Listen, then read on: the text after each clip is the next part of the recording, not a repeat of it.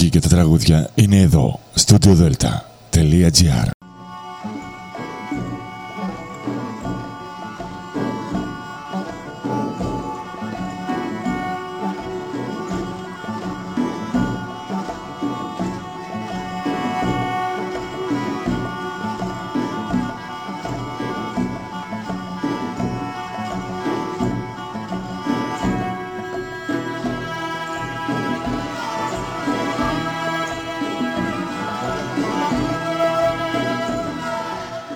Καλή σας ημέρα κυρίες και κύριοι.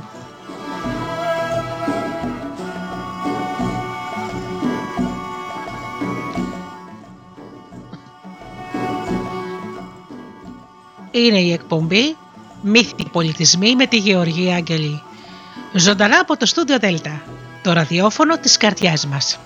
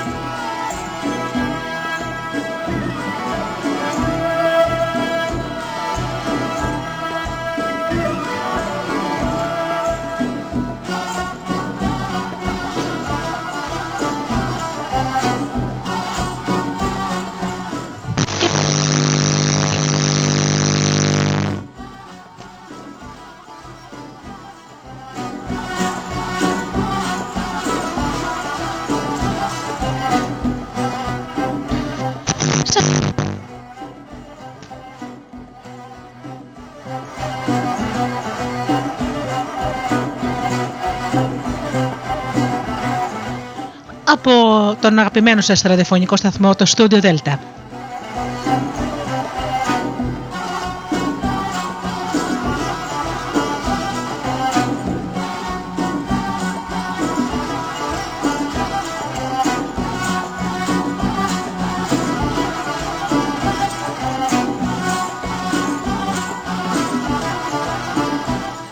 Σήμερα θα ακουστούν όμορφα παραμύθια από τη συλλογή της Άννας Αγγελοπούλου παραμυθοκόρες.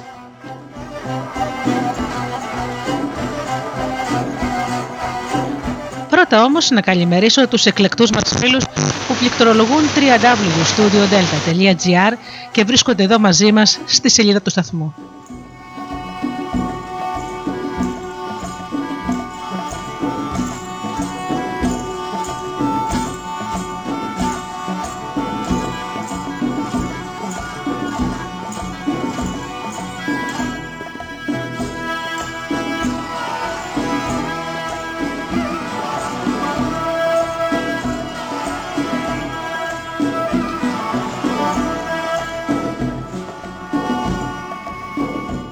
Καλημερίσω και τους φίλους που μας ακούν από τις μουσικές σελίδες τις οποίες φιλοξενούμαστε όπως είναι το Live24.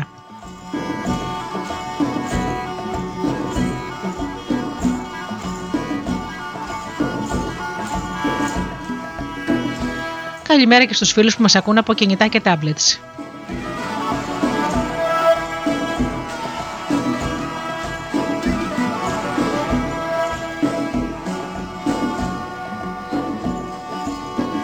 Φυσικά την καλημέρα μου στους αγαπημένους μου συνεργάτες, στον Τζίμι, την Αφροδίτη και την Ωρα.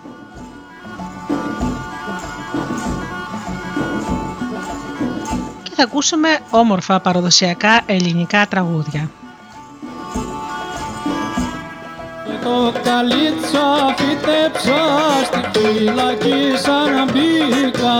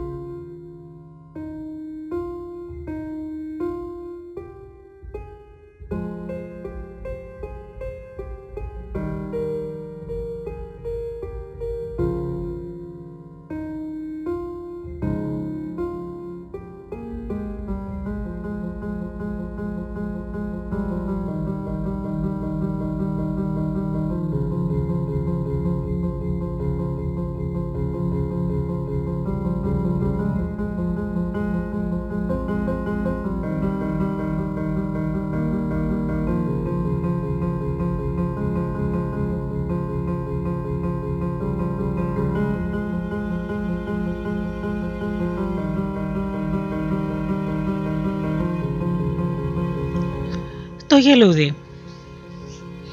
Είχε μια φορά και έναν καιρό ένα βασιλιά και μια βασίλισσα και είχαν 12 παλικάρια και κόρη. Κάνε κόρη. Κάθε μέρα παρακαλούσαν το Θεό να τους δώσει μια κόρη. Και από τα πολλά παρακάλια τους υπάκουσε ο Θεός και εγκαστρώθηκε η βασίλισσα και έκανε μια κόρη. Αλλά ήταν γελούδι. Και σηκωνόταν πάνω από την κούνια της και πήγαινε στο στάβλο τη νύχτα και έπνιγε τα άλογα και έπινε το αίμα τους και γύριζε πάλι, δίχως να παίρνει κανείς χαμπάρι. Κάθε πρωί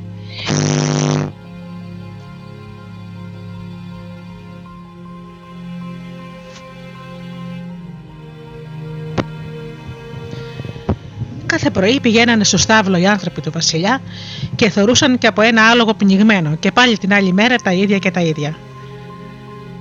Το παν του Βασιλιά και διατάζει να βάλουν φύλακες να βρουν ποιος είναι αυτός που πνίγει τα αλόγατα και το έμαθε πρώτος ο γιος του. Πάει και λέει στον αφέντη του: Αφέντη Βασιλιά, δώσ' μου τη σαΐτα σου και την ευχή σου, και άσε με να πάω εγώ να παρακαθίσω να σκοτώσω το κακό πράγμα που μας τρώει τα λόγατα. Και λέει του: Πήγαινε με την ευχή μου. Πάει λοιπόν παρακάθατα και περιμένει. Εκεί στα μεσάνυχτα θωρεί έναν νέφαλο και γέμισε μέσα ο στάβλος σαν σύγκουλουλος, πονέντης, που δεν μπορούσε κανείς να δει μήτε το δαχτυλί.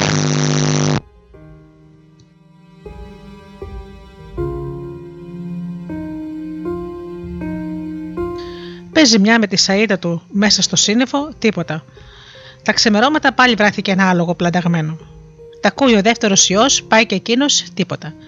Ο τρίτος, ο τέταρτος, όλοι τέλος πάντων και οι έντεκα. Παρακάθισαν και παίξαν μέσα στο σύννεφο, αλλά τίποτα. Τότε σπήρε και ο τελευταίος και ρίχνει μια σαιτιά στο σύννεφο και ακούει ένα κλάμα, σαν να κλαίγει ένα μωρό παιδί που έκοψε με κανένα γυαλί το χεράκι του. Ανάβει ένα κερί, πάει να δει, θωρεί αίμα στα άλλα στα άλλα και πήγαινε και έφτανε στην κούνια του μωρού. Τότε κατάλαβε το παλικάρι πως το παιδί τους ήταν γελούδι και ήταν να τους φάει όλους. Ύστερα από τα αλόγατα. Πάει και τα λέει στον αφέντη του. Λέει λοιπόν, αφέντη, να φύγουμε από εδώ, γιατί έτσι και έτσι η αδελφή μου είναι γελούδι και θα μας ξοφλήσει όλους. Μόλις το έμαθαν οι 11 αδελφοί, όπου φύγει φύγει. Δώσανε των οματιών τους. Απόμεινε μόνο ο βασιλιάς και η βασίλισσα και ο πιο μικρός αδελφό. Τότε τους λέει εκείνος: Ελάτε να φύγουμε κι εμείς, γιατί είμαστε χαμένοι. Και λέει ο γέρο Βασιλιάς: Εγώ δεν θέλω να φύγω, θα καθίσω εδώ. Έτσι, χαμένος κι αλλιώς τελειωμένος. Εσύ πάρε τη μάνα σου και φύγετε να γλιτώσετε. Παίρνουν λοιπόν ένα άλογο για να καβαλικεύει η μάνα του, βάλανε πάνω του ένα δισάκι λίρες και ένα καλάδι χουρμάδες για το δρόμο και φεύγουν. Πηγαίνουν, πηγαίνουν και το βράδυ φτάνουν σε μια βρύση. Λέει η Βασίλισσα στο γιο της: Εδώ είναι καλά να μείνουμε. Έφεγαν το λοιπόν χουρμάδες και μετά έστωσαν και κοιμήθηκαν. Τη νύχτα τρία κουκούτσια των χουρμάτων φύτρωσαν και έγιναν χουρμαδιές, μεγάλα δέντρα, και τους έκαναν δροσιά σαν βγήκε ο ήλιος. Σαν προγευμάτισαν το πρωί, φόρτωσαν τα πράγματα και πήγαιναν και πήγαιναν. Με το κάθισμα του ήλιου έφτασαν σε ένα πύργο και είδαν απ' έξω την αυλή, στην αυλή 40 δράκους και ένα θεόρατο καζάνι με 40 αυτιά. Οι δράκοι πολεμούσαν να κατεβάσουν κάτω το καζάνι, αλλά δεν μπορούσαν. Τότε λέει ο πιο μεγάλος τους: Αδέρφια, σήμερα δεν καλοφάγαμε το μεσημέρι γιατί δεν βρήκαμε ανθρώπινο κρέας και χάσαμε τη δύναμή μας. Όμως θεωρώ που έρχεται ένα άλογο με δύο ανθρώπους καβαλικεμένους και θα έχουμε καλό μεζέ. Μόλις απόστησε το Βασιλόπουλο, του φωνάζει: Ε, κουμπάρι, δεν έρχεσαι κι εσύ να βοηθήσεις να κατεβάσουμε κάτω το καζάνι.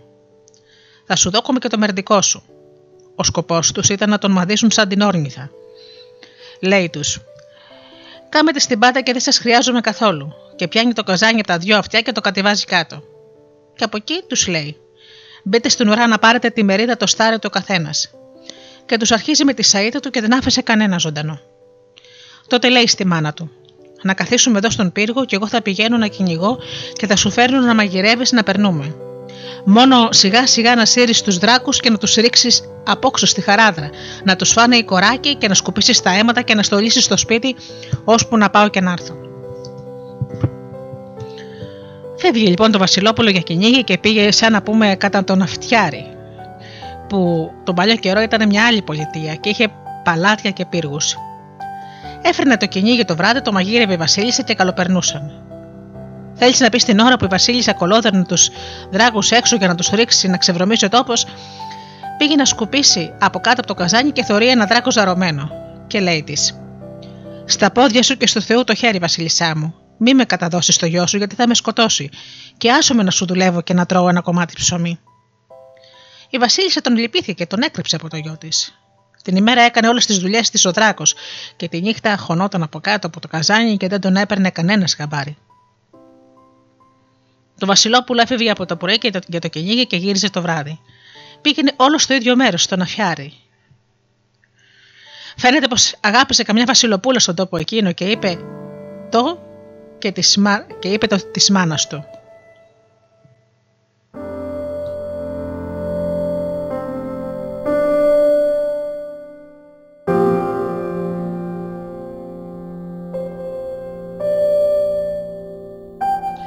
Αλλά ο Σεβδάς δεν μπαίνει μόνος στους νιούς, μα βγάζει και από το νου και τους γέρους. Η Βασίλισσα τάψησε με το δράκο. Το Βασιλόπουλο τώρα πια ξέμεινε στις αρμαστής του τον πύργο και καμιά φορά έκανε και δύο-τρεις νύχτες να γυρίσει. Η Βασίλισσα έκανε πως εχόλιαζε που την άφηνε μόνη της ο γιος της, αλλά ήταν, και όλο, ήταν όλο και όλο για τα μάτια. Γιατί είχε και αυτή το τέρι της και καλοπερνούσε. Αλλά και έτσι φοβόταν με τους πάρει χαμπάρι το Βασιλόπουλο και τους τελειώσει και τους δυο ώσπου να πεις τρία. Συγγνωμίστηκαν λοιπόν να σκοτώσουν το, το, το Βασιλόπουλο για να έχουν μεγάλο ραβαΐσι λέει τη ο Δράκο. Τώρα που θα έρθει ο γιος σου να κάνεις την αρρωστημένη, και αν σε ρωτήσει τι έχεις, να του πεις πως θα πεθάνεις, αν δεν πάει να σου φέρει τα θάνατο νερό να πιεις να γιάνεις. Σαν ήρθε το βράδυ ο γιος της, του τάπε όλα αυτά και εκείνος της λέει: Για το χατήρι σου, μάνα, και στην άκρη του κόσμου θα πάω να σε κάνω καλά. Και έφυγε. Πάει στη αρμαστή του και λέει: Έτσι και έτσι. Και λέει του: Να πας και να μην φοβάσαι, και εγώ θα σε αρμηνέψω. Το θάνατο νερό είναι στο τάδε μέρος, σαν να πούμε στο κατόδιο, στα περίτικα όρια, και το φυλάγουν 40 δράκοι. Θα πας από ψηλά με το λογό σου και θα ξανοίξεις. Αν έχουν οι δράκοι τα μάτια τους γουρλωμένα, τότε κοιμούνται. Και να κατέβεις να πάρεις το νερό από τη γούρνα και να φύγεις. Αν έχουν τα μάτια τους κλεισμένα, τότε είναι ξυπνή και φεύγεις, γιατί είσαι χαμένος. Καβαλικεύει λοιπόν τα λογό του και μια και δύο φτάνει στο κατόδιο. Η καλή του τύχη και οι δράκοι κοίτονταν με μάτια γουρλωμένα. Λέει: Να ο καιρός. Βουτά με μια λαγίνα από τη γούρνα και παίρνει θάνατο νερό. Και δρόμο. Το νερό μπήκε στις φωνές και φώναξε. Παίρνουν με, παίρνουν με. Ξύπνησαν οι δράκοι και, τα, και το έβαλαν μπρος. Το άλογο πήγαινε σαν αέρας και ώσπου να γυρίσουν, να που έφτασε στον αυτιάρτη, στη αρμαστή σου στον πύργο. Αν ήταν ξεθιωμένο το παλικάρι από την κούραση και ήθελε να ξεκουραστεί. Τότε η αρμαστή του άρισε τα θάνατο νερό και το φύλαξε και έβαλε νερό από τη στάμνα στη λαγίνα. Σας σηκώθηκε το Βασιλόπουλο, το πήρε στη μάνα του για να την κάνει καλά. Εκείνη δεν είχε τίποτα, μόνο τα έκανε επίτηδες για να ξοφλήσει το γιο της. Σαν είδε λοιπόν πως γύρισε από τα θάνατο νερό ζωντανό, λέει: Παιδί μου, να που θα μου έκανε όφελο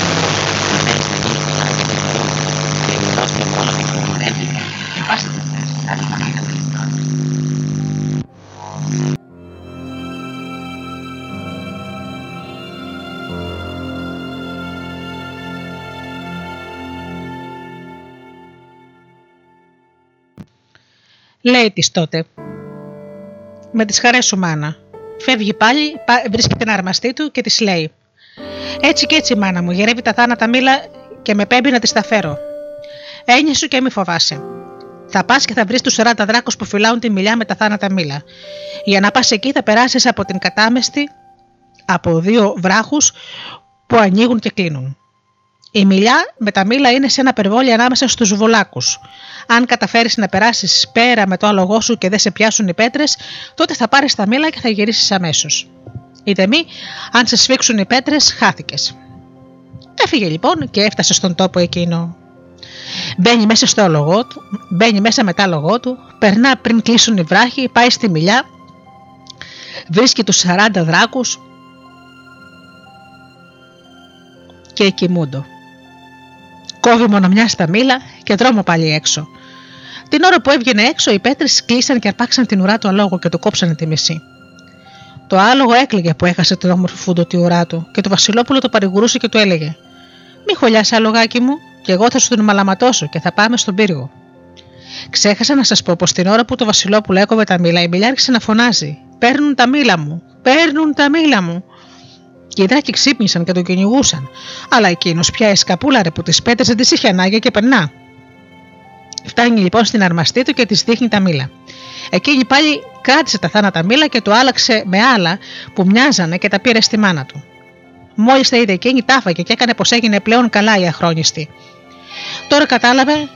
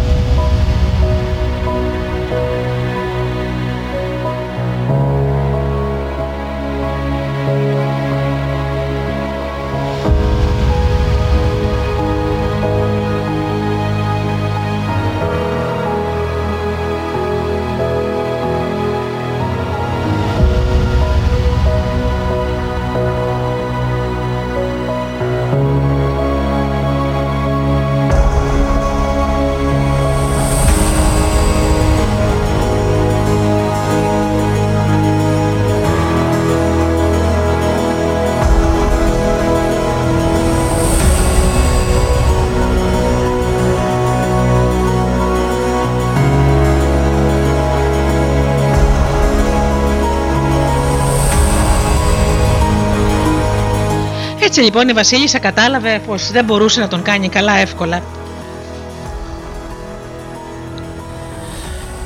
Τώρα που γίνηκα καλά να πας στο παλάτι να δεις τι κάνει ο κακόμερο Σοφέντη σου που είναι γέρος άνθρωπος και να δεις τι κάνει και η κόρη μας που την αφήσαμε μωρό παιδί και φύγαμε. Ο σκοπός της άτιμης ήταν να τον πέψει να τον φάει για το, το γελούδι. Πάει πάλι στην αρμαστή του το παλικάρι και της λέει: Η μάνα μου με πέμπει στο σπίτι μας που είναι το γελούδι η αδερφή μου.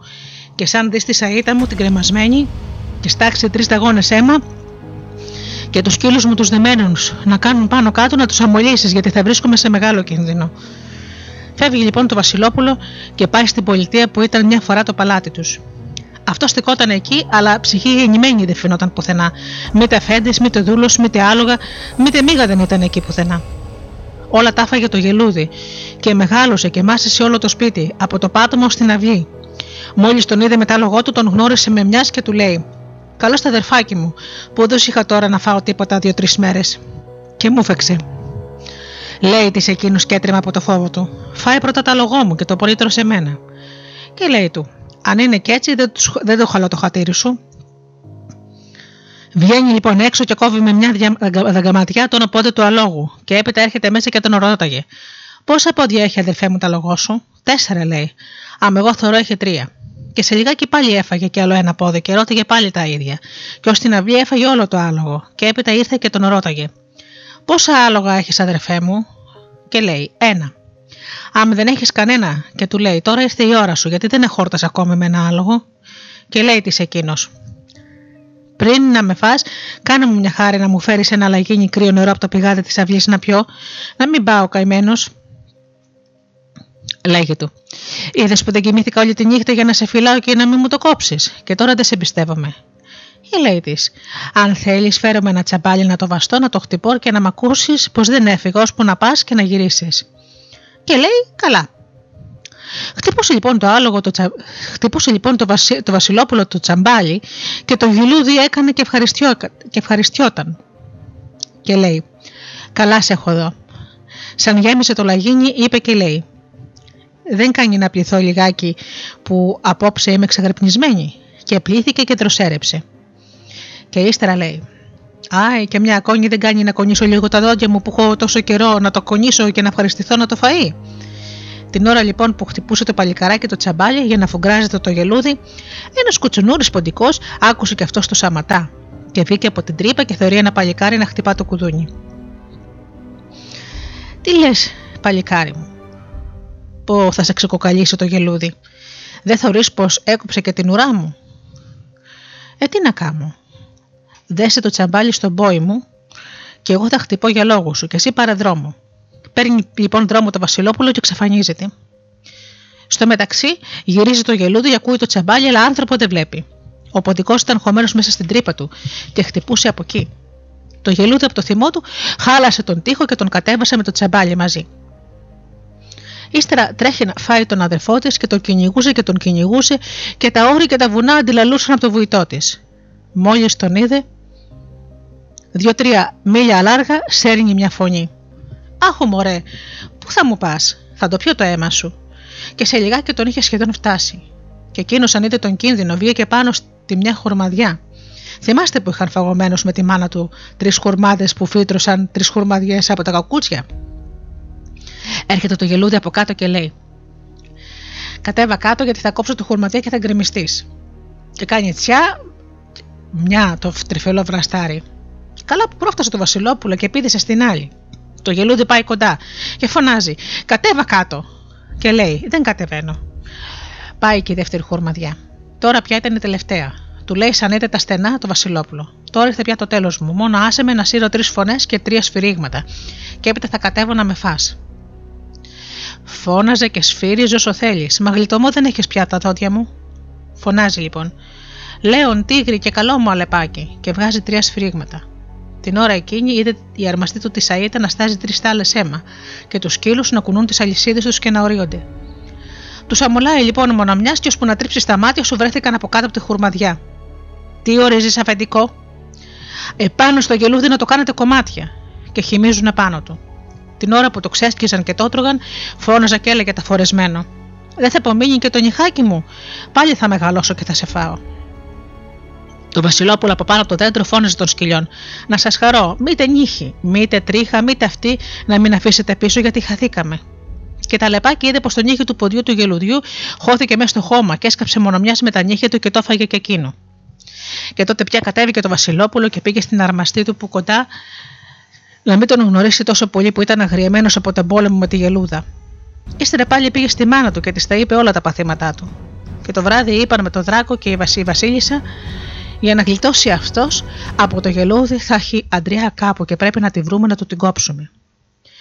Και λέει το η μάνα του σαν ξημέρωση. Έλα γέ μου, χρυσέ μου, να μου δείξεις την αντριά σου να την προσκυνώ κι εγώ και να του τη θυμιάζω κάθε μέρα που μας έκανε τόσο καλά. Εκείνος δεν έβγαζε μιλιά από το στόμα του, αλλά όσο η μάνα του επέμενε για να την ξεφορτωθεί, της είπε: Να, η άντριά μου βρίσκεται στο φροκάλι της πόρτας μας. Τότε εκείνη το στόλισε με κορδέλες και το έβαλε στα κονίσματα και το θύμιαζε και έκανε πω το προσκυνούσε που ήταν το γιού της η Αντριά. Ύστερα από μερικές μέρες, αν πήγε ο γιος της στο κυνήγι, λένε με τον δράκο: Να ο καιρός να κάψουμε το φροκάλι στο φούρνο. Να χαθεί η δύναμή του να τον φάνε τα θεριά και να μην γυρίσει πια. Πάνε, το ρίχνουν στη φωτιά και θαρούσαν πως έμοιαξαν στο Θεό από τη μεγάλη τους χαρά. Το βράδυ, βράδυ, νάσο το Βασιλόπουλο και έφερνε δύο άλογα φορτωμένα λιοντάρια και τίγρες. Και ούτε κακό όνειρο δεν είδε. Το δε πρωί του λέει πάλι η μάνα του: Ε, χρυσέ μου, δεν με αγαπάς γιατί δεν μου λες που είναι η δύναμή σου. Και εκείνος της απαντά: Στη μαντίλα του στήλου. Παίρνει πάλι τη μαντίλα, πλύνει τη σιδερώνει και την κρεμάζει στα κονίσματα, και τη θύμιαζε πρωί και βράδυ, και μετάνιζε μπροστά της, και προσκυνούσε για να φυλάει ο Θεός το γιο της και την αντριά του. Το καιρό εκείνο έκαναν πόλεμο δύο βασιλιάδες και πήγε το Βασιλόπουλο με το φουσάτο του να πολεμήσει. Λέει τότε η Βασίλισσα του Δράκου. Τώρα είναι καιρός να δούμε αν μας λέει ψέματα που είναι η αντριά του στη μαντίλα. Και την κάνανε κομμάτια και ύστερα τη βάλαν στη φωτιά και την τηγάνισαν. Μια και βάλαν και αυγά για να φάνε. Σε δύο-τρεις μέρες Νάσο και ανεβαίνει το Βασιλόπουλο με παντιέρες και φωνές και πως νίκησε. Πάλι μας την κατάφερε και μας γέλασε, λέει η κακούργα. Το δε πρωί πάλι γυρνάει με τα κλάματα και δαρμούς και του λέει: Εγώ είμαι πια γριά γυναίκα και θα πεθάνω και δεν μου εμπιστεύεσαι το μυστικό σου. Να ξέρω κι εγώ να καμαρώνω του παιδιού μου την παλικαριά. Και άλλες πολλές κολακίες. Το παιδί, σαν συγκινήθηκε που είδε τη μάνα του να κλαίει, τι μάντεμα πω έχει η άλλη το φίλο της και της είπε όλη την αλήθεια. Στην κορφή της κεφαλή μου είναι τρεις χρυσές τρίχες. Αυτή είναι η αντριά μου. Αν μου κόψει τρεις χρυσές τρίχες και αυτή η. Κανένας αυτές τις τρίχες, πάω, χάθηκα. Σαν πέρασαν δύο-τρεις μέρες, καθόντουσαν ένα βράδυ εκεί στο μπαλκόνι και κουβέντιαζαν. Τότε λέει η Βασίλισσα στο παλικαράκι: Έλεγε μου στα γόνατά μου να σε ψηρίσω και να σου πω και από ένα παραμύθι να περάσει η ώρα. Και την ώρα που έκανε πως τον ψήριζε και το Βασιλόπουλο αποκοιμήθηκε, έβγαλε από το πουγγί τη ένα ψαλιδάκι και του κούψε βαθιά τις τρεις χρυσές τρίχε. Το Βασιλόπουλο ξύπνησε μόνο μια, αλλά δεν είχε τώρα δύναμη ούτε να σηκωθεί επάνω. Τότε κατάλαβε η σκύλα πως ο γιος της έχασε τη δύναμή του, φωνάζει το δράκο και με το. Τα χρά τον έκαναν 40 κομμάτια. Σκάψανε σε ένα λάκκο 40 οργιέ βαθύ, τον έβαλαν σε μια σακούλα και τον ρίξανε μέσα και μετά γέμισαν πέτρες και χώματα. Την ώρα που γινόταν το φωνικό, οι σκύλοι του Βασιλόπουλου της Αρμαστής, τον πύργο, τρώγανε τα σίδρα και έκαναν τα πάνω κάτω. Τότε κατάλαβε η Αρμαστή πως κάτι κακό θα έχει ο Αρμαστόθη και τους αμολάει. Πήγανε λοιπόν στο λάκκο επάνω και ξύνανε με τα νύχια τους και έκλαιγαν, και έπειτα πάλι γύριζαν στις Αρμαστής στον πύργο και πάλι πίσω. Τότε πήγε μαζί τους η κόρη και είδε το λάκκο. Και πήρε ανθρώπους και τον σκάψανε και βρήκαν τη σακούλα με τα 40 κομμάτια του αρμαστού της. Ποιος έκλαιγε, ποιος πάραζε, η κόρη. Παίρνει τη σακούλα και βγάζει ένα-ένα κομμάτι και τα βάζει στον τόπο τους, όπως βρίσκεται το κορμί του ανθρώπου. Και ύστερα παίρνει το θάνατο νερό που είχε φυλαγμένο και ρένει καλά, και συνδέθηκαν και ζωντάνεψε το παλικάρι, όπως ήταν πρώτα. Βγάζει και τα θάνατα μήλα στα μάτια του πάνω και βρήκε το φως του. Μόνο που τέλειπε η πρώτη του αντριά. Μέρα με την μέρα όμως μεγάλωσαν πάλι οι τρίχες του και ερχόταν η δύναμη του πάλι. Σαν ήρθε λοιπόν πάλι στα συγκαλά του, γύρισε στο σπίτι της μάνας του και τη βρήκε να κάθεται στο, με το δράκο και να κρατεί καθένας στην αγκαλιά του από ένα παιδί και να το κανακίζει. Αρπάζει τον ίδιο τα χράμα αυτών που τον κομματιάσανε και να της μάνας του να και του δράκου, να και των μπαστάρδων και τους έκαμε όλους κομμάτια. Και ύστερα τους έριξε στους σκύλους που τους φάγανε μονομπουκιά και τους ξεμπέρδεψαν. Τότε πήγε στην αρμαστή του και κάμαν τους γάμους τους και είχαν γλέδια και χαρές και ξεφάντωσες πολλές. Και έκαναν και κληρονό Μήτε εγώ ήμουν εκεί, μήτε εσείς να το πιστέψετε.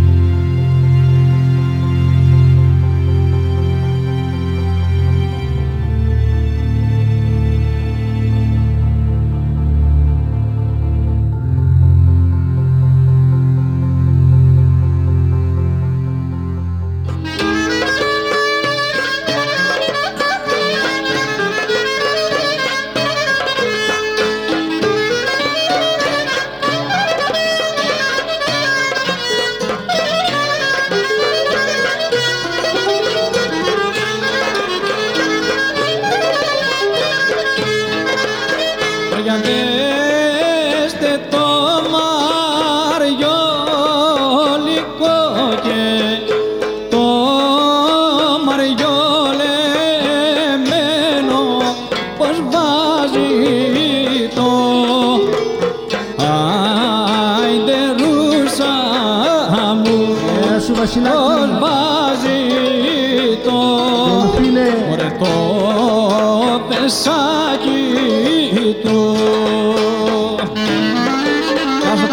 Firo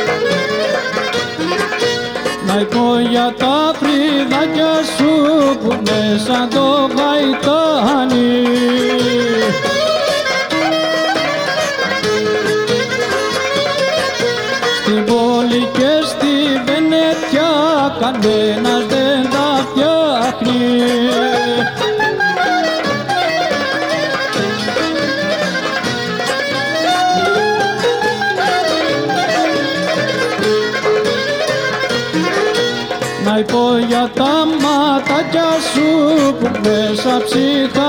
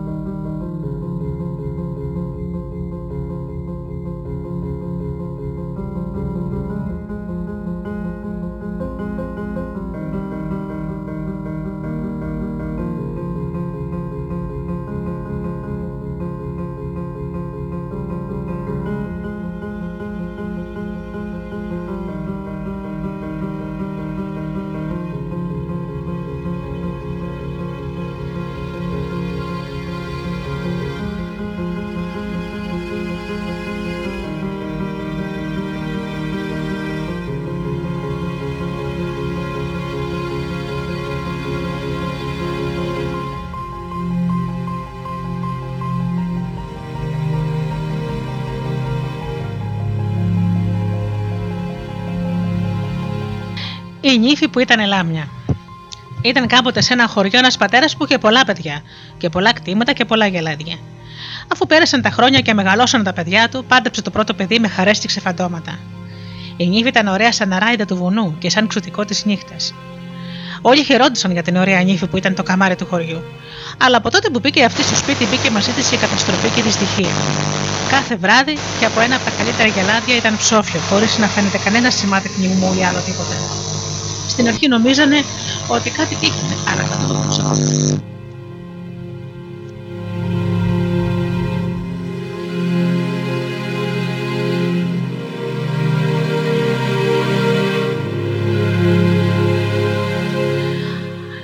Εξακολούθηκε λοιπόν το πράγμα και κάθε βράδυ έλειπε και από ένα.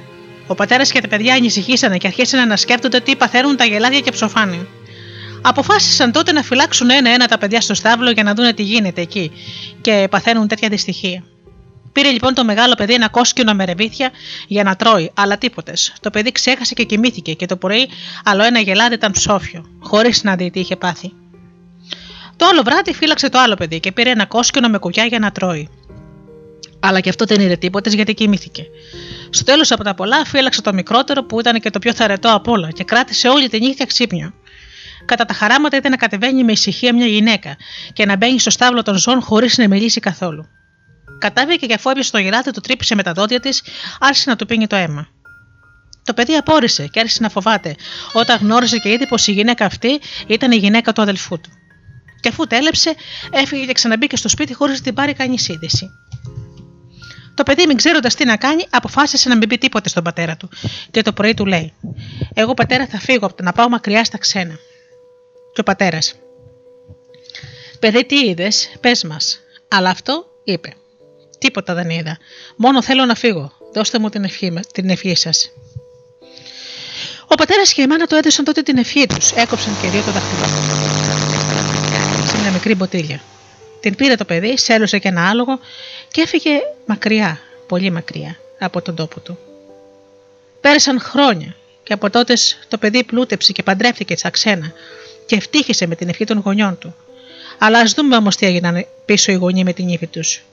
Η νύφη, αφού τέλεψε τα ζώα, άρχισε τότε σιγά σιγά να τρώει τους ανθρώπους, και όταν το κατάλαβαν, τότε δεν μπορούσαν να φύγουν. Η νύφη δηλαδή δεν ήταν άνθρωπος, ήταν λάμια, κάτι ξεχωριστό από τους άλλους. Αφού τους ξέκανε όλους και όλους και όλο το χωριό, πήρε τα κόκαλα και έχτισε ένα μεγάλο πύργο και καθόταν μέσα και περίμενε κανένα περιστατικό να τον φάει κι αυτόν. Έτσι πέρασαν τα χρόνια και μια μέρα ο ξενιτεμένος γιος αποφάσισε να γυρίσει να δει τι γίνονται στο σπίτι του. Πήρε λοιπόν το άλογο και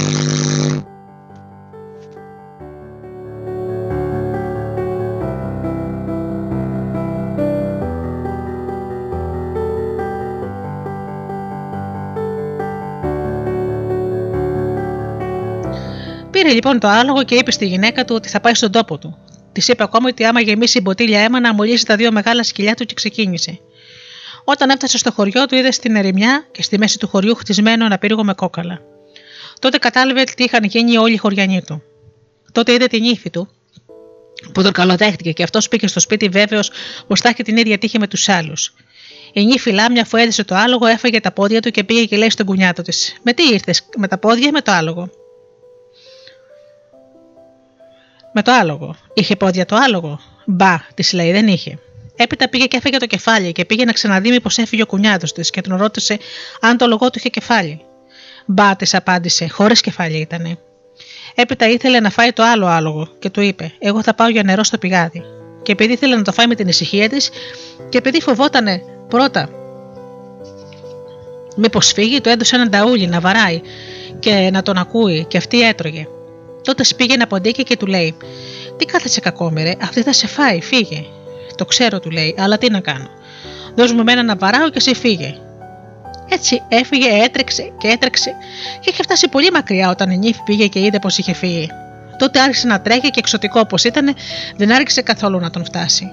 Την ώρα που κινδύνευε, η μποτήλια με το αίμα γέμισε και, και θόλωσε, αλλά η γυναίκα του δεν την είδε και τότε σε αυτή έσπασε μόνη της και άξαφνα γίνανε μπροστά του τρία μεγάλα κυπαρίσια, το ένα κοντά στο άλλο. Ανέβηκε γρήγορα γρήγορα επάνω, αλλά η νύφη του άγρια και γεμάτη θυμό άρχισε να κόβει τον κορμό για να τον ρίξει κάτω. Τότε αυτός ανέβηκε στο άλλο, όπω όμως και σε αυτό τα ίδια, και κόντευε να τελέψει. Και το τρίτο, όταν ο κουνιάδος της λέει: Στάσου μωρέ νύφε να φας πρώτα δύο κρυάρια που έρχονται και ύστερα να φας εμένα. Πούν τα, λέει αυτή. Να τα έρχονται. Και άρχισε να φωνάζει τα σκυλιά. Αλλά πού τα σκυλιά; Η γυναίκα του είχε πάει στις γειτόνισε και δεν έβλεπε τα σκυλιά που τράβαγαν και γάβιζαν. Από τα πολλά κόπηκαν τα σκυλιά και σε λίγο βγήκαν στα γνάντια. Να τα της λέει, έρχονται. Και αυτή γεμάτη χαρά γυρίζει να δει για να φάει τα κρυάρια αλλά τα σκυλιά άγρια σαν το χειμωνιάτικο βοριά χύθηκαν απάνω της και ο αφεντικός της τους λέει «Ούτε στα λαματιά έμετα να με πέσει κάτω». Και έτσι και έγινε. Και μια σταλαματιά που έπεσε έσκαψε με τα μπότα του το σκυλί και την πήρε και την έφαγε. Έτσι τέλεψε η λάμια που είχε ξεπαστρέψει ολόκληρο το χωριό. Και ο τελευταίος αδερφός με την ευχή των γονιών του γύρισε στον τόπο του με τα δυο σκυλιά του, που σαν καλή και πιστή φίλη του γλίτωσαν τη ζωή του από την ύφη τη λάμια.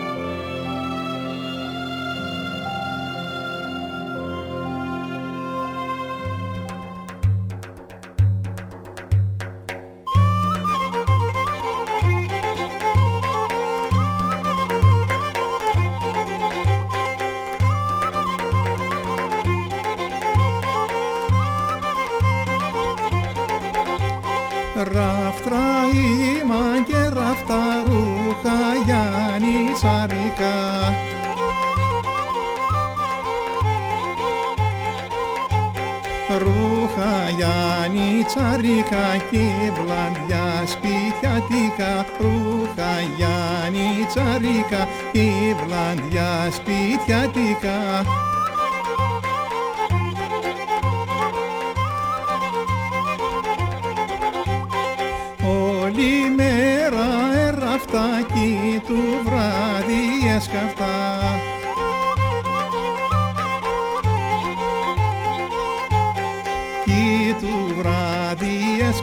aquí.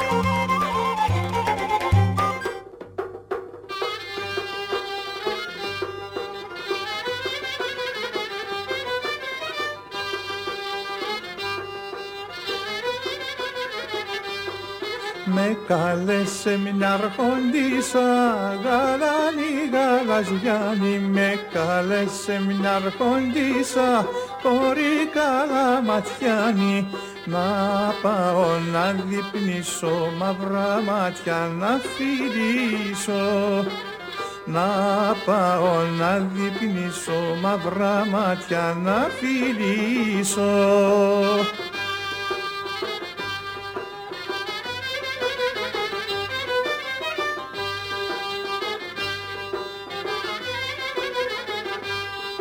Μιστρό, μιστρώσες δώδεκα, γαλάνη, γαλαζιάνη, μιστρό, μιστρώσες δώδεκα, κόρη καλαματιάνη, και ένα χρυσό παπλώμα, και ένα χρυσό παπλώμα, και ένα χρυσό παπλώμα, και ένα χρυσό παπλώμα.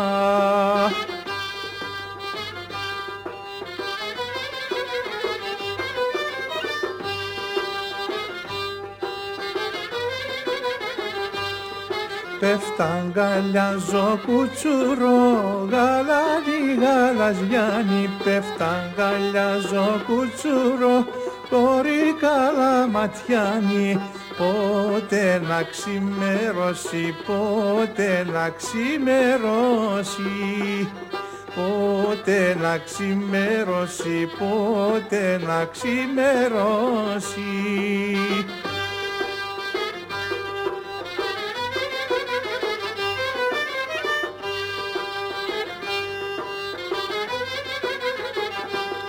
Με κάλεσε και μια φτωχή γαλάνη γαλαζιάνη. Με κάλεσε και μια φτωχή κόρη καλαματιάνη. Να πάω να διπνήσω μαύρα μάτια να φιλήσω να πάω να διπνήσω μαύρα μάτια να φιλήσω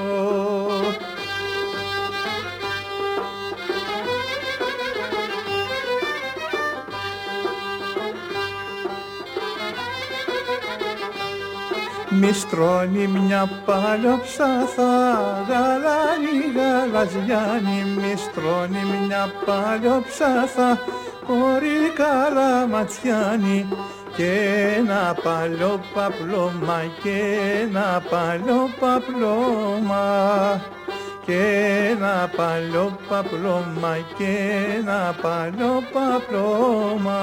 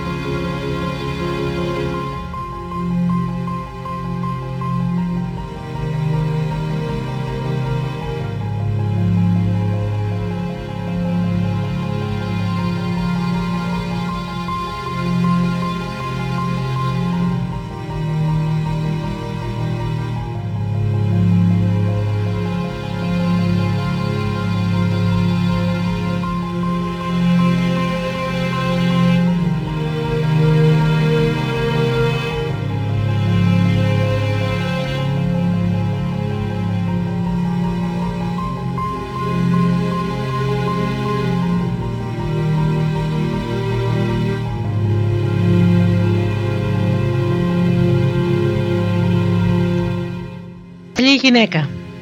Ήταν ένας πραγματευτής και είχε δύο παιδιά, το ένα φρόνιμο και το άλλο μπατίδο. Σαν πέθανε ο πατέρας, τα δύο παιδιά μοίρασαν το βιό. Ο Μέγας, ο φρονιμότερος, το κυβέρνησε το βιό του καλά και το έκαμε μεγάλο. Ο μικρότερος πήγαινε όλο σε γυναίκες και το φάγε όλο. Τότε πήγε στο Μέγα αδελφό του κλαίγοντας και του λέει: Αδελφέ μου, κάνω πραμάτια και χάνω. Λοιπόν, ο αδελφός του τον σπλαχνίστηκε και βγάζει και του δίνει 10.000. Και αυτός πάλι τα έφαγε. Πήγε πάλι στον αδερφό του, του διηγήθηκε πω ζημιώθηκε πολλά και ο αδερφός του του λέει: Αδερφές, εσύ δεν έχεις τύχη. Όμως κάτσε με τη γυναίκα μου εδώ και με το σπίτι μου και πάω εγώ στο ταξίδι και βγάζω κάμποσα χρήματα για λόγο μου και κάμποσα για σένα. Και βλέπω την τύχη σου. Κίνησε ο αδερφός του και πάει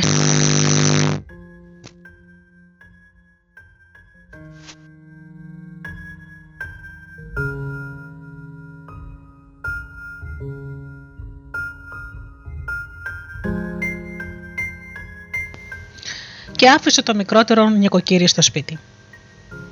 Αυτός, σαν πατήδο, σε τρεις μέρες ύστερα που έφυγε ο αδερφός τους, ζητούσε τη γυναίκα του να τον απατήσει.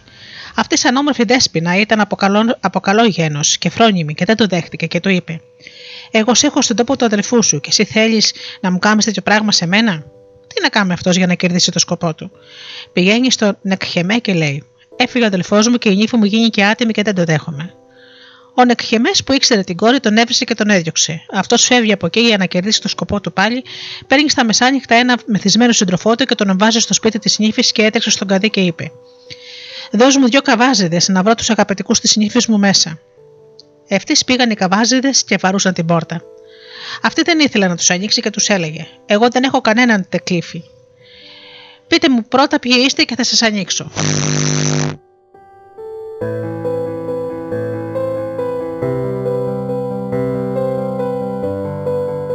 Λοιπόν, με τα βίας κατέβηκαν οι δούλες και άνοιξαν και τους λέει: Τι ζητάτε από μένα; Οι καβάζιδες μπήκαν μέσα και ήβραν τον μεθυσμένο και τη λέγουν: Ποιος είναι τούτος; Και αυτή αποκρίθηκε: Δεν ξέρω τίποτες. πήγαν στο, την πήγαν στο κρατήριο και το έδωσε οι κρίσεις να πεαίνουν να τη σκοτώσουν. Την πήραν δύο παλικάρια, την πήγαν σε ένα λόγο και από την ομορφιά της και τη γνώμη της δεν της σκότωσαν. Μόνο έσκαψαν τη γη και την έβαλαν μέσα ως το λαιμό και την άφησαν και έφυγαν. Το βράδυ διαβαίνει ένας κλέφτης με τα παλικάρια του. Ακούγοντας αυτά τα χρεμετίσματα του αλόγου, φώναξε με μεγάλη φωνή. Αν είναι Τούρκος ή Ρωμιός, να έρθει να με ελευθερώσει. Και ακούγοντας ο κλέφτης, έτρεξε και την, έβαλε, την έβγαλε από τη γης και την έριξε πίσω κάπλα και την πηγαίνει στο σπίτι του και της έφτιαξε ένα καλύβι και κάθονταν όλοι και την αγαπούσαν πολλά για τη φρονιμάδα της. Ένα πρωτοπαλίκαρο του καπετάνιου την ερωτεύτηκε και την ήθελε να την πατήσει. Αυτή δεν το δέχτηκε και το είπε. Θέλω να το πω του καπετάνιου. Αυτός φοβήθηκε και σφάζει το παιδί του καπετάνιου και πήρε το αίμα και έσταξε ως εκεί όπου καθόταν αυτή και έβαλε το μαχαίρι από κάτω από το προσκέφαλό της. Το πουρνό σηκώθηκε. Η γυναίκα του κλέφτη βλέπει το παιδί της σφαγμένο και σκούζει δυνατά και λέει: Ποιος μου το έκανε αυτό το κακό; Και αυτός ο πειρασμός της είπε: Να δούμε που πηγαίνει ο τωρός από το αίμα. Και πήγαν και το ήβραν και σε αυτήν πήγαινε. Ήβραν και το μαχαίρι από κάτω από το προσκέφαλο. Ο κλέφτης δεν πίστεψε πως το έκανε αυτή. Μόνο της είπαν να γίνει και της έδωσαν. Της είπαν να φύγει και της έδωσαν ένα τροβά φλουρί και την έβγαλαν σε ένα κασαμπά. Και τότε αυτή πήγε και τσοκάνησε μια πορτούλα και ήταν μια γριά που καθόταν μέσα και της είπε: Να ξενυχτήσω κι εγώ εδώ μέσα. Και της είπε η γριά: Κάτσε και κοιμήσου. Το πορνό σηκώθηκε η γριά και γίνηκε χαζίρι να πηγαίνει στο χαμάμι. Της λέει η τσούπρα: Να έρθω κι εγώ στο χαμάμι. Έλα, Κίνησαν και δύο να και πηγαίνουν στο δρόμο όπου πάει έναν, είδαν έναν να τον κρεμάσουν για 500 γρόσια. Και λέει αυτή, τι είναι τούτο; Και τότε τη λέγουν πως χρωστάει 500 γρόσα και πως πηγαίνουν να τον κρεμάσουν. Και λέει αυτή, πέστε του να έρθει να του δώσω τα γρόσα και να μην τον κρεμάσουν. Έδωκε λοιπόν τα γρόσα και έφυγε. Και λέει αυτός που τον ελευθέρωσε, Ποιος μου το έκανε αυτό το καλό; Και του είπαν, Μια γυναίκα και έφυγε. Κοσεύει αυτός να την ευρεί και την, να της δώσει την ευχαρίστηση που το έκανε εκείνο το καλό. Την ήβρε και αμέσως σε βρίσκει ένα καραβοκύρι και την πουλάει σκλάβα. Την πήρε ο καραβοκύρης και την έβαλε στο καράβι και κίνησε να φύγει. Ο καραβοκύρης θέλησε να την πατήσει. Μόνο ο Θεός είδε το κακό του και σηκώνει μια φορτούνα και τσακίζεται το καράβι και την έβγαλε αυτή, αυτή μια σανίδα σε ένα βασιλικό σαράγι. Τότε πήγες και στάθηκε σε μια βρύση της Βασίλισσας. Η Βάγια πήγε να πάρει νερό και της λέει: τι είσαι εσύ αυτού; Άνθρωπος είμαι, λέει αυτή. Και πες της Βασίλισσας αν θέλει να με πάρει η κοπέλα χωρίς ρόγα. Πάει αυτή η βάκια και της λέει της Βασίλισσας. Και έστειλε και την πήρε σαν την είδε φρόνιμη. Την έκανε τέλεια νοικοκυρά σε όλο το βασίλειο. Με τον καιρό ήρθε να πεθάνει η Βασίλισσα. Έκραξε τη δωδεκάδα της και παρήγγειλε ότι εγώ πεθαίνω και βάνω στον τόπο μου τούτη τη Βασίλισσα. Κατά την παραγγελία της την έβαλαν Βασίλισσα. Μόνο τα χείλη της ποτέ δεν γελούσαν. Πάντα χωλιασμένη και μαρεμένη στεκόταν. Και τότε της λέει μια γριά: Εσύ ήσουν πικραμένη και φτωχή. Τώρα γίνηκε Βασίλισσα, γιατί δεν γελάς. Ό,τι έχεις, πες μου το ξέρω μά για να σου σάσω την καρδιά. Έκατσε και αυτή και της τα διηγήθηκε όλα της γριάς. Τότε η γριά της είπε ότι σε τρεις μέρες σου δίνω τσουάπι. Έκανε η γριά τη μάγες και τα βρήκε όλα. Και πάει στη Βασίλισσα με χαρά μεγάλη και της λέει: να φτιάξεις ένα σπίτι στη μέση στον οβορό μεγάλο. Να βάλεις τελάλη σε όλο τον κόσμο. Γκαβός, τυφλός, λεπρεγιασμένοι να έρθουν στη Βασίλισσα να γιατρευτούν. Άκουσε ο άντρας της που είχε τον αδερφό του Γκαβό. Το παλικάρι του κλέφτου που γύρευε να την πατήσει είχε λέπρα. Και ο καραβοκύρης είχε μαζωθεί. Ακούγοντας το τελάλι πήγαν στο Βασίλειο. Η Βασίλισσα φώναξε πρώτα τα δύο αδέρφια ψηλά. Της λέει ο αδερφός ο μεγαλύτερος: Κυρά μου,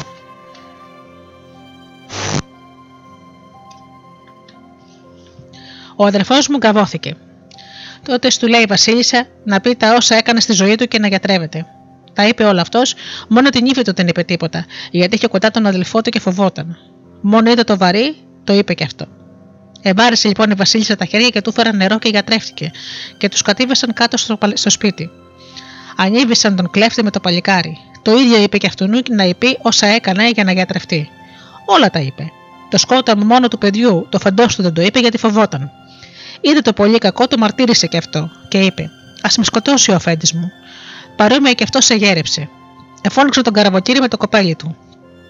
Του είπε και αυτόν τα ίδια να μαρτύρησε τα όσα έκαμε. Και όλα τα είπε. Το πώ πούλησε τη γυναίκα και δεν το είπε. Μόνο ύστερα από αυτό το μαρτύρησε και γέρεψε. Εφώναξε τον κλέφτη και του έδωσε χαρίσματα πολλά. Να μην σκοτώσεις το παλικάρι σου, του είπε. Το ίδιο και το καραβοκύρι και έφυγαν. Την άλλη μέρα φώναξε τον άντρα της ψηλά και του είπε: Τι άντρα ήσουν εσύ που άφηκες τη γυναίκα σου στα χέρια του αδερφού σου να τραβήξει τούτα όλα που άκουσες; Αν έβλεπες τη γυναίκα σου, την γνώριζες; Και αυτός της είπε: Η γυναίκα μου πέθανε εδώ και 10 χρόνια. Και πάλι του ξαναείπε: Αν την δεις, την γνωρίζεις, αυτός είπε: Τη γυναίκα μου δεν γνωρίζω. Τότε αυτής ξεμπουλώθηκε και του λέει: Εγώ είμαι η γυναίκα σου, και όσα άκουσες, όλα εγώ τα τράβηξα. Και σηκώθηκε, τον φίλησε και μετά έζησαν καλά.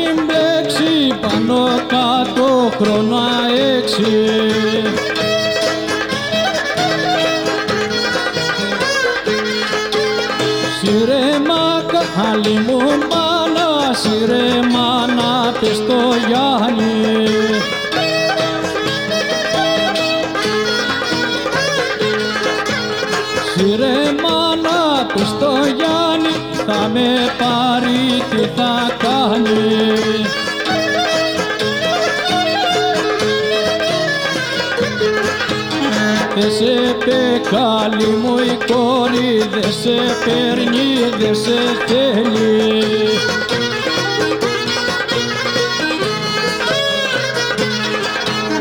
Δε σε παίρνει, δε σε θέλει, κορή μου σε κοροϊδεύει.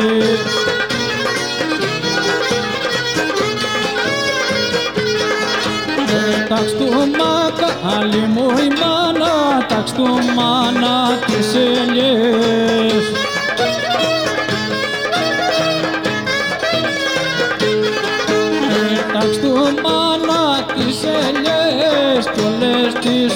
πορτοκαλιές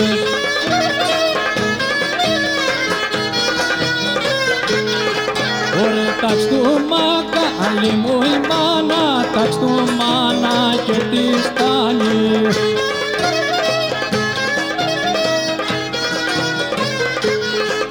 Ωραία τάξ' του μάνα και τη στάνει για να βάλουμε στεφάνι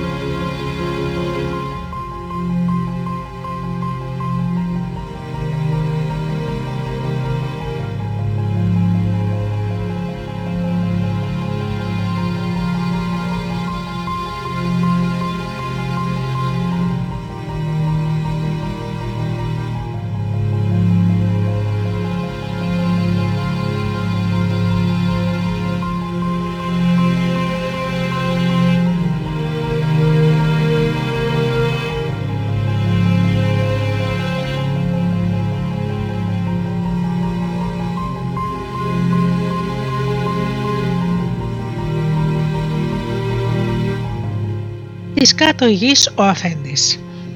Μια φορά ήταν ένας γέρος και σηκώθηκε μια μέρα να πάει στα ξύλα. Πήγε, έκαμε καμπόσα και τα έφερνε στο χωριό. Στον δρόμο, σαν κουράστηκε και κάτσε σε ένα μέρος, αναστέναξε ο καημένος από τα φύλλα της καρδιάς του και είπε: Όχο, είμαι και αλίμονο. Και καθώς είπε αυτό το λόγο, να σου και πετιέται ένα στοιχείο και του λέει: Τι με θέλεις; Ο καημένος ο γέρος τρόμαξε και του λέει: Τίποτα δεν σε θέλω, εγώ σου φώναξα. Τότε του λέει το στοιχείο: Έχεις τρεις θηγατέρες. Έχω τρεις, λέει ο γέρο. Αύριο το πρωί να μου φέρεις την πρώτη εδωνά.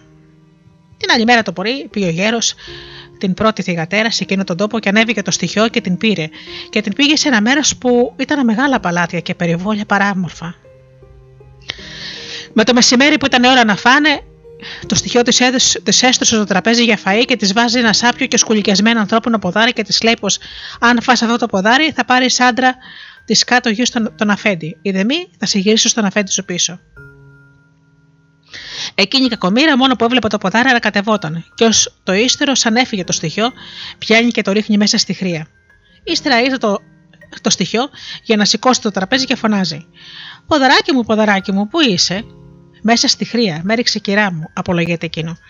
Τότε το στοιχείο της λέει: Έλα, κόρη μου, να σε πάω στον αφέντη σου. Μα εσύ δεν είσαι για μας. Την παίρνει και την δίνει στον αφέντη της πίσω και του λέει: Φέρε μου τη δεύτερη κόρη σου. Την άλλη μέρα ο γέρος του πάει τη δεύτερη. Την παίρνει πάλι το στοιχείο, την κατεβάζει και τη στρώνει και φτηνεί στο τραπέζι. Μα αντί για φαΐ, της βάνει ένα σκουλικιασμένο χέρι ανθρωπινό να το φάει. Και για να μην τα πολυλογούμε, σαν το συλλογίστηκε και αυτή κάμποση ώρα, το παίρνει και το πετά μέσα στη χρία. Έρχεται πάλι το στοιχείο να σηκώσει το τραπέζι και φωνάζει του χεριού. Χεράκι μου, χεράκι μου, πού είσαι, με στη χρία με έριξε κυρά μου, λέει εκείνο. Τότε στην παίρνει και αυτήν το στοιχείο και την πάει στον αφέντη της και του λέει να το φέρει την τρίτη θηγατέρα. Ο γέρος την άλλη μέρα του φέρει και την τρίτη. Την παίρνει το στοιχείο, την καθίζει και αυτή στο τραπέζι και αντί για φαΐ της δίνει μια βρωμισμένη ανθρώπινη κοιλιά να φάει. Και της λέει: αν, είσαι, αν είσαι άξια να φας αυτή την κοιλιά, θα πάρεις άντρα της κάτω γης τον αφέντη. Γιατί μη θα πας κι εσύ εκεί που πήγαν οι αδελφές σου. Αυτή όμως ήταν πολλά πονηρή και του λέει: Με τα χαράς στη... αφέντη μου, φτάνει να μου φέρεις δύο-τρία γαρίφαλα και λίγη κανέλα να κοκκίσω την κοιλιά και να την τρώω. Έτσι το στοιχείο της έφερε την κοιλιά και τα γαρούφαλα και την κανέλα. Αυτή έπιασε και την κούκισε και την πλάστωσε πάνω στην κοιλιά της και την έντυσε με μια ζώνη. Σαν ήρθε το στοιχείο να σηκώσει το τραπέζι, φώναξε: Κοιλιά μου, κοιλιά μου, πού είσαι; Στη κοιλιά της κυράς μου, αποκρίνεται εκείνη. Τότε το στοιχείο ευχαριστήθηκε και, της, και την είχε φως και μάτια. Αυτή όμως η, καη, η καημένη ποτέ δεν έβλεπε τον άντρα της, γιατί το βράδυ, σαν ήθελε να αποφάει, της έδινε το στοιχείο καφέ και μέσα στον καφέ της είχε ύπνο. Και αποκαιμιότανε και σαν ερχόταν της κάτω η ίσο αφέντες να κοιμηθεί, αυτή δεν ένιωθε. Και έτσι περνούσε ο καιρός. Μα μια μέρα οι αδερφές της, αν είδανε πως το στοιχείο δεν τη γύρισε πίσω, βάλανε με τον νου τους να δούνε τι κάνει εκεί πάνω, εκεί κάτω. Το είπανε του γέρου και εκείνος ήρθε σε εκείνο τον τόπο και φώναξε. Όχι, είμαι και και να σου πάρει το σπίτι. Τότε του έμεινε ο γέρος. Τα παιδιά μου επιθυμίζουν την αδερφή τους και δεν έχουν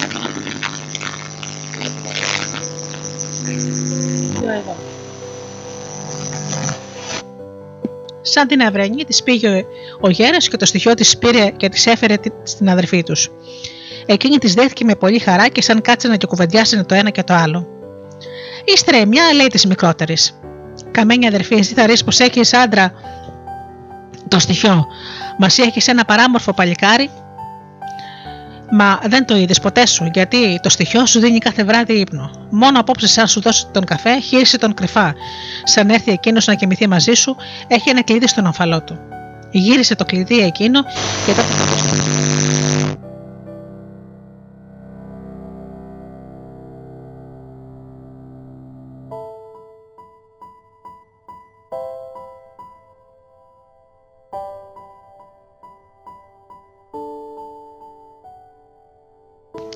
Αυτά της είπαν οι κακές αδελφές και φύγανε.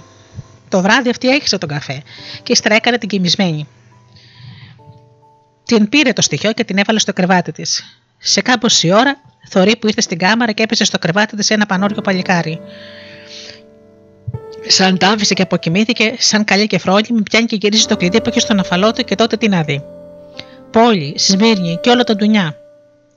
Εκεί είδε και μια γριά που ηλεύκανε το νήμα της σε ένα ποταμό και της είχε πάρει μερικό νερό χωρίς να το νιώσει η γριά. Τότε ξέχασε η καημένη που ήταν και φωνάζει: Γριά, γριά, το νήμα σου το πήρε ο ποταμός. Καθώς ακούει μέσα στον ύπνο του αυτές τις φωνές, ο νιός ξυπνά και της λέει: Σκύλα, γύρισε το κλειδί γιατί με έχασες. Τότε φοβισμένη αυτή γυρίζει το κλειδί. Μα το πρωί της κάτω γύσο αφέντης λέει του στοιχείου του.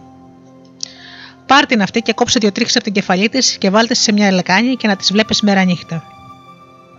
Και σαν δεις πως βουλούνε να μου το πεις. Δώστες λίγο ψωμί και βγάλτε. Ωρα, το στοιχείο έτσι που το είπε ο αφέντης του, έτσι έκαμε. Αυτή η κακομήρα πήρε το ψωμάκι της και έφυγε. Πήγαινε και πήγαινε.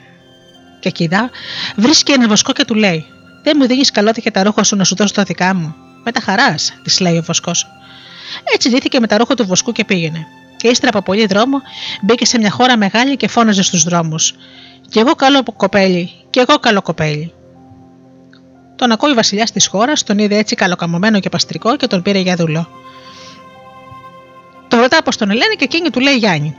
Με τον καιρό για τις αμαρτίες του Γιάννη τον αγάπησε η Βασίλισσα. Μια μέρα ο Βασιλιάς πήγε στο κυνήγι και πήρε και το Γιάννη μαζί του. Στο μισό δρόμο που πήγαινε, είδε ο Βασιλιάς πως ξέχασε το ρολόι και του λέει: Καημένα Γιάννη, ξέχασε το ρολόι μου, τρέξε να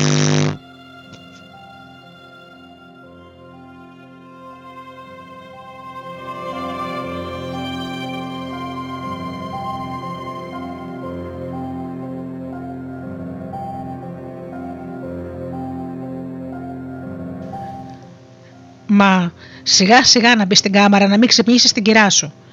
Έτσι ο Γιάννης γύρισε πίσω, μπαίνει σιγά σιγά μέσα στην κάμαρα. Μα η κυρά του ξυπνητή και ήταν ακόμα στο κρεβάτι. Τότε τον αρπάζει αυτή και τα κακά της θελήματα και ο Γιάννης αντιστεκόταν και το πάλεμα. Και στο πάλεμα επάνω τον κατακρατσούνισε με τα νύχια της και του έκομα του καημένου ολόφωνη τη μούρη του από τα αίματα. Ω το ύστερο ο Γιάννης την άμποσε, άρπαξε το ρολόι του αφεντικού του και έφυγε. Και σαν τον πρόφτασε και τον είδε αφεντικός στο ολόφωνο από το αίμα, του λέει: Μωρή Γιάννη, τι έπαθες; Εκείνος του λέει: Περνούσα φέντε μου από μια μεριά που ήταν πολύ βάτη, και από τη βιάση μου να σε προφτάσω καταμυστερώθηκα. Έτσι γυρίσανε πάλι το βράδυ στο παλάτι. Μα η Βασίλισσα ήταν άγριο θηρίο καμωμένη για το Γιάννη και του λέει το Βασιλιά: Σήμερα, Βασιλέα μου, κοντά να έρθεις και να με μεύρει ζωντανή, γιατί έστειλες σε αυτόν τον χαμένο να πάρει το ρολόι σου, και αυτός ήρθε να με ντροπιάσει που ήμουν ακόμη στο κρεβάτι.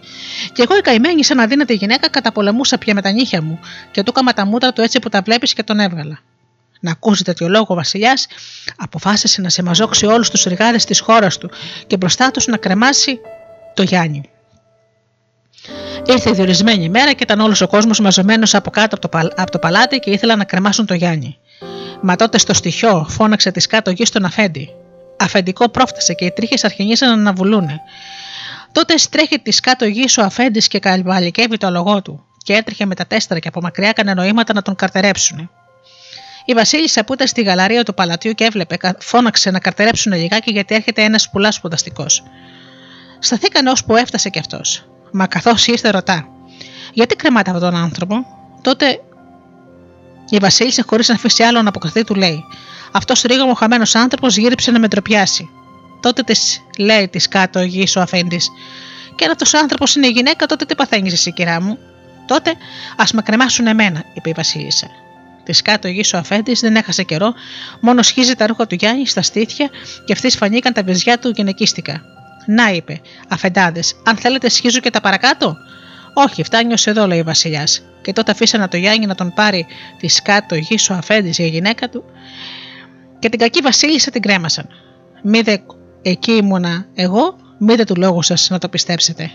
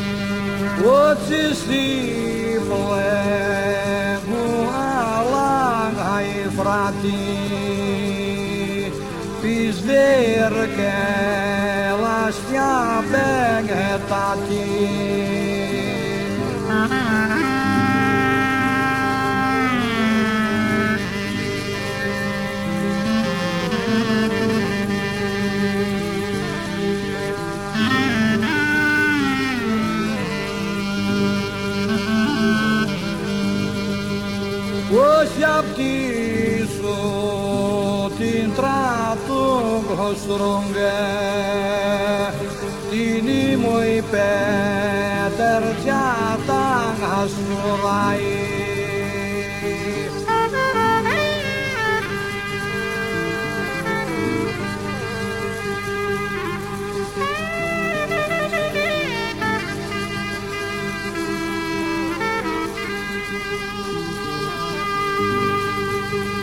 Oblazig him Ο πλεζίγη μου η σωρονίγη με μεσιάσε που σκέπη Uknatse angashur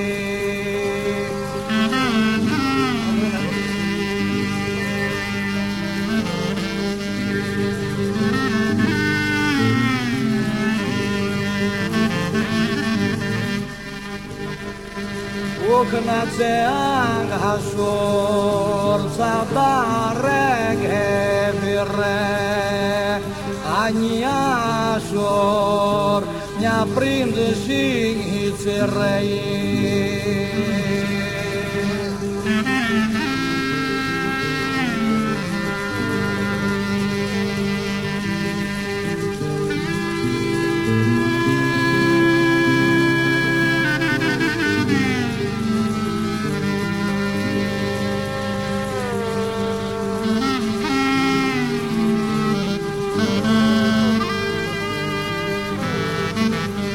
knatze ag hasor tsata reg he kalo mini himoy nyashtab deg he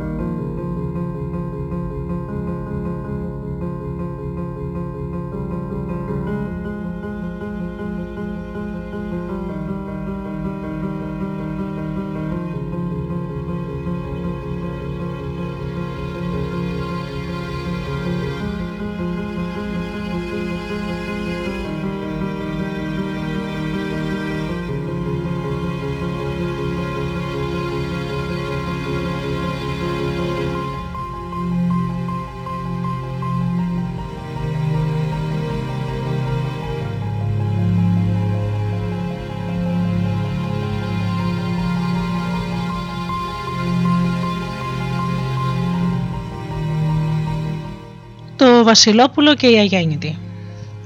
Μια φορά και έναν καιρό ήταν ένας βασιλιάς και μια βασίλισσα που δεν κάνανε παιδιά. Παρακαλούσαν λοιπόν το Θεό να τους στείλει ένα παιδί, τους το έστειλε, το μεγάλωσαν, αλλά στα 20 του χρόνια τούτο είχε μια μεγάλη αρρώστια. Ήρθε σε κίνδυνο και από τα πολλά ταξίματα που έκαμα στο Θεό εσώθηκε. Έταξε όμως ο βασ... πατέρας του να γεμίσει όλες τις δεξαμενές λάδι, να πηγαίνουν όλοι οι φτωχοί να παίρνουν. Το παιδί έγινε καλά και καθόταν στο μπαλκόνι και έβλεπε τον κόσμο που πήγαινε και έπαιρνε λάδι. Τελευταία πήγε μια γριά, πολύ γριά.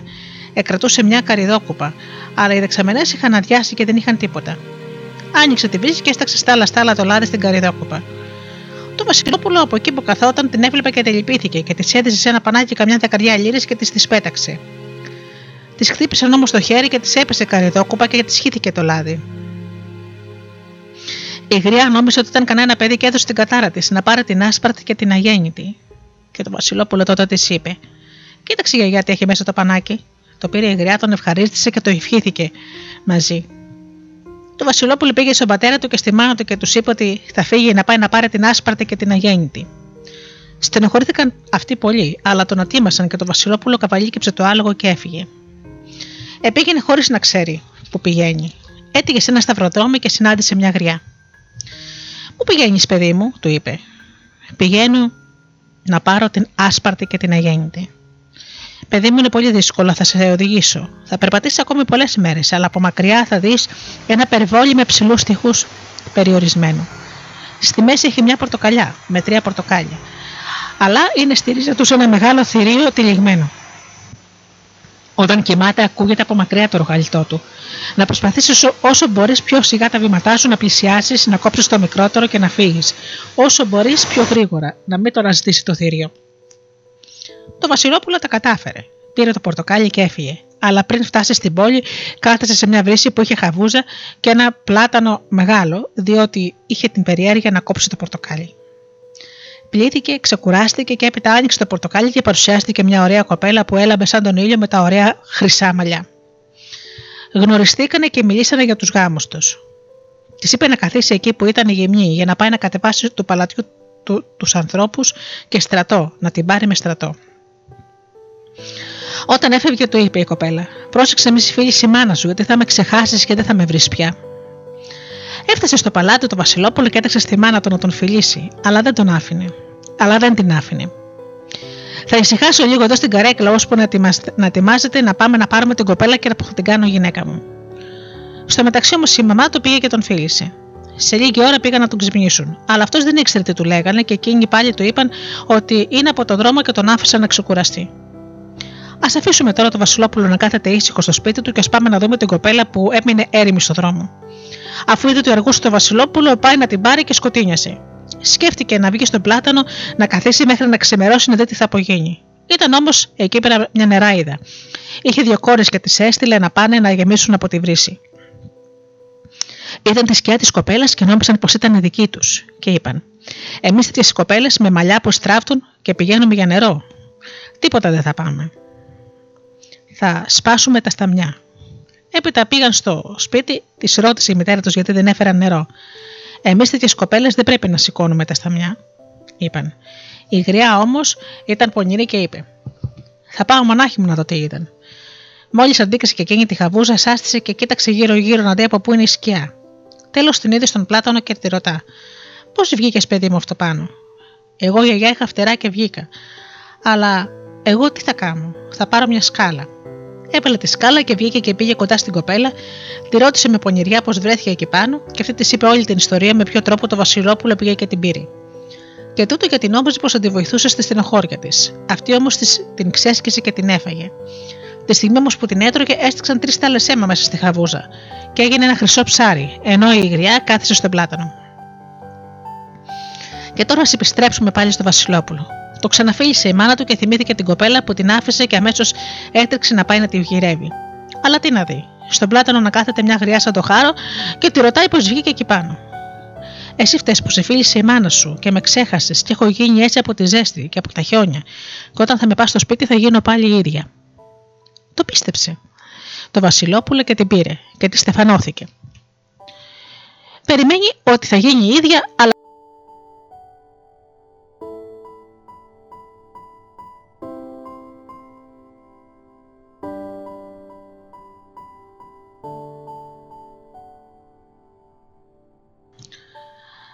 Αναγκάστηκε και έφευγε. Και έλειπε όλη τη μέρα για να μην τη βλέπει. Και πήγαινε και κάθιζε στη χαβούζα που άνοιξε το πορτοκάλι. Αλλά το ψάρι πετιόταν στα πόδια του. Έβγαινε στο λαιμό του, τον χάιδευε με την ουρά του και έπειτα έπεφτε πάλι στη χαβούζα. Αυτό γινόταν κάθε μέρα, ώσπου τον ανακάλυψε η γριά ότι πήγαινε στη χαβούζα, αρρώστησε η γριά και του είπε: Δεν θα γίνω καλά αν δεν σφάξετε το ψάρι να το φάω. Το Βασιλόπουλο δεν ήθελε να το σφάξει, αλλά τον ανάγκασε η μάνα του. Τέλος της το ψήσανε και το έφαγε. Μάζεψε τα κοκαλάκια του υπηρέτρια και τα πέταξε στο περιβόλι. Ώσπου να ξημερώσει, εφήτρωσε μια ωραία λεμονιά, με ανθούς και λεμόνια. Το Βασιλόπουλο πήγε στο περιβόλι να κάνει περίπατο και είδε τη λεμονιά και ξαφνιάστηκε. Την πλησίασε και αυτή έριξε τους κλόνους της και τον αγκάλιασε και τους ανθούς της και τον σκέπασε. Και άμα είδε το Βασιλόπουλο να το κάνει έτσι λεμονιά, κάθισε εκεί και δεν έφευγε. Μόλις τον είδε η γριά, κατέβηκε και κάθεσε εκεί κοντά του, και η λεμονιά ρίξε τσίμπες και την τσίπαγε. Υποψιάστηκε τότε και διέταξε να την ξεπατώσουν. Κατόρθωσε με τα πολλά βάσανα να καταφέρει το Βασιλόπουλο να την ξεριζώσουν και να την κάμουν στάχτη και να τη λουστεί θέλοντας να γίνει κοπέλα.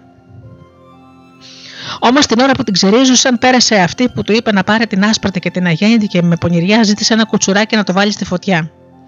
Έσκησε η γριά το κουτσουράκι και βγήκε η κοπέλα όπως ήταν στο πορτοκάλι και της είπε: Τι θα σε κάνω, παιδί μου, εδώ που είμαι φτωχιά. Εγώ θέλω να καθίσω μαζί σου, γιαγιά, μόνο να πας να μου πάρεις λίγα ρούχα, να κεντήσω μερικά μαντίλια, να πηγαίνεις να τα πουλάς και έτσι θα περνούμε καλά. Η γριά πήγε και αγόρασε το ύφασμα και το κορίτσι άρχισε αμέσως και κεντούσε. Εκέντησε στο πρώτο μαντίλι τη δεξαμενή με το λάδι και τη γριά με την καριδόκουπα να σταλαγματίζεις το λάδι και το Βασιλόπουλο που της πέταξε το μαντίλι με τα λεφτά.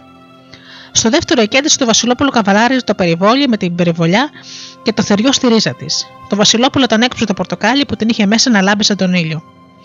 Στο τρίτο, στο τρίτο κέντησε το Βασιλόπουλο τη χαβούζα με το χρυσό ψάρι που έβγαινε από τον νερό και τον χάιδευε. Στο τέταρτο είχε το περιβόλι με τη λεμονιά και το Βασιλόπουλο που του έριχνε τους ανθούς της και τον σκέπαζε. Τα μαντήλια αυτά τα πήρε η γριά και τα πήγε στο παλάτι και τα πουλάγε. Το Βασιλόπουλο μόλις τα στα χέρια του, κατάλαβε ότι ήταν όσα ετράβηξε και ότι είχαν κεντηθεί με χρυσές τρίχε που τις έβγαλε από τα μαλλιά της. Ύστερα από αυτά, το Βασιλόπουλο δεν είχε ανάγκη να θέλει άλλες πληροφορίες. Παρακάλεσε την γριά να του πει που βρήκε τα μαντήλια, αλλά αυτή δεν ήθελε. Τη φοβέρισε ότι θα τη σκοτώσει και αυτή τον πήρε και τον πήγε σπίτι της. Βρήκε την κοπέλα που έλαμπε σαν τον ήλιο να κάθεται στο σπίτι της γριάς. Τη γνώρισε ότι ήταν αυτή που έβγαλε από το πορτοκάλι και τη ρώτησε: Πώς βρέθηκες εσύ εδώ; Και του λέει: Μ' άφησε στον πλάτο με έφεγε αλεπουμ, με έσφαξε που ήμουν ψάρι χρυσό και σε χάιδευα, με ξεπάτωσες που ήμουν λεμονιά και σου ρίχνω τους ανθούς μου. Το Βασιλόπουλο χαρούμενο και συγκινημένο που βρήκε την αγαπημένη του, της είπε: Εγώ δεν φταίω γιατί νόμιζα πως ήσουν εσύ και από τις κακουχίες που έγινες έτσι. Την πήρε έπειτα στο παλάτι, τη στεφανώθηκε και άρχισαν μια ζωή ευτυχισμένη. Και τι μπορείς να την κακή γριά όπως της άξιζε.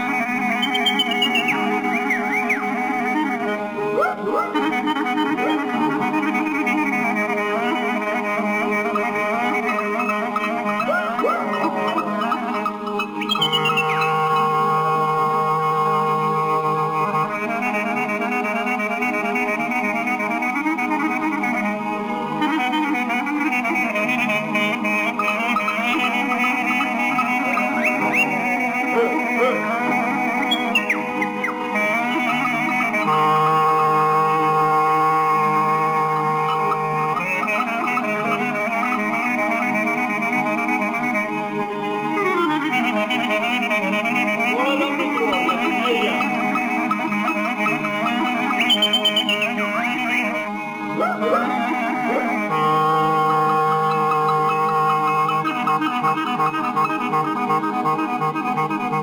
you.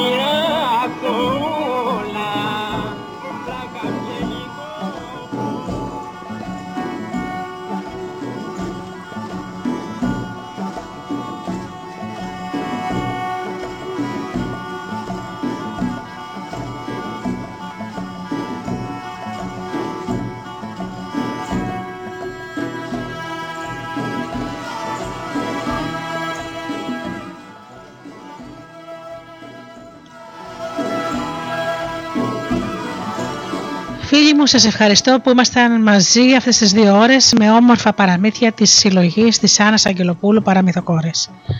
Ανανέω το ραντεβού μας για το επόμενο Σάββατο στις 10 το πρωί όπως πάντα με ακόμη ωραιότερα παραμύθια. Έως τότε σας εύχομαι να περνάτε καλά, να είστε καλά και αγαπήστε τον άνθρωπο που βλέπετε κάθε μέρα στον καθρέφτη. Καλό σας απόγευμα.